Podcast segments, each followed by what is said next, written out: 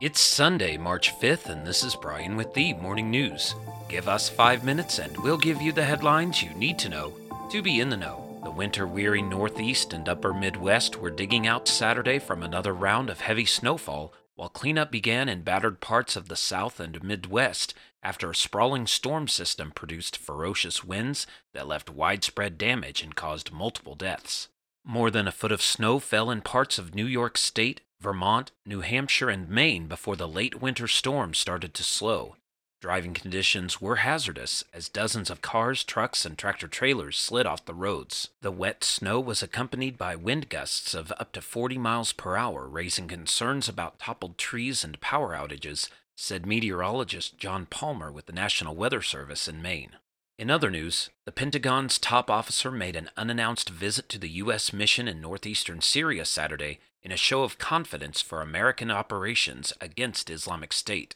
Army General Mark Milley, chairman of the Joint Chiefs of Staff, made a brief stop at a logistics base to talk with troops and commanders as he prepares recommendations for the future of the Pentagon's operations in Syria. More than 900 troops are based at various locations in northeastern Syria to counter Islamic State and train and advise Syrian Democratic Forces, known as SDF, a group of militias that stemmed from Syria's long civil war and opposes Islamic State and Syrian President Bashar al Assad. The U.S. troops and allies are under constant threat from mortar and armed drone attacks, typically from Iranian proxy groups operating in the region, though few attacks recently have been successful. Nearby, Iran made fresh promises to increase its cooperation with the United Nations Atomic Agency on Saturday, but International Atomic Energy Agency Chief Rafael Grossi returned from Tehran with no breakthrough over a series of Western concerns about Iran's nuclear activities. In a press conference on his return, Mr. Grossi said Iran had promised to allow the agency to reinstall cameras and other monitoring equipment at several important nuclear related facilities Iran removed the equipment last summer. The two sides agreed to a joint statement that also committed Tehran to improved cooperation over a multi year probe into undeclared nuclear material found in Iran. Iran has stonewalled that investigation for years. Last year, Iran removed the cameras and enriched monitors from a number of sites linked to Iran's nuclear program.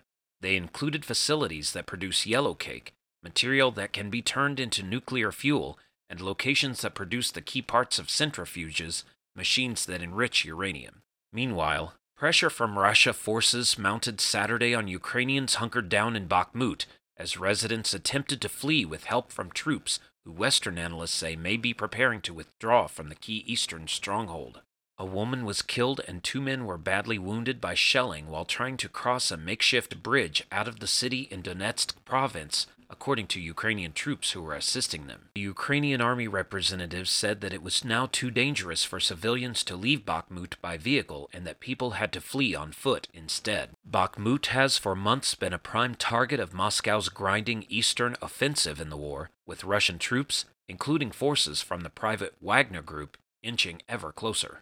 An AP team near Bakhmut on Saturday saw a pontoon bridge set up by Ukrainian soldiers to help the few remaining residents reach the nearby village of Kromov. Ukrainian army units over the past 36 hours destroyed two key bridges just outside of Bakhmut, including one linking it to the nearby town of Chasiv Yar along the last remaining Ukrainian resupply route, according to UK military intelligence officials and other Western analysts.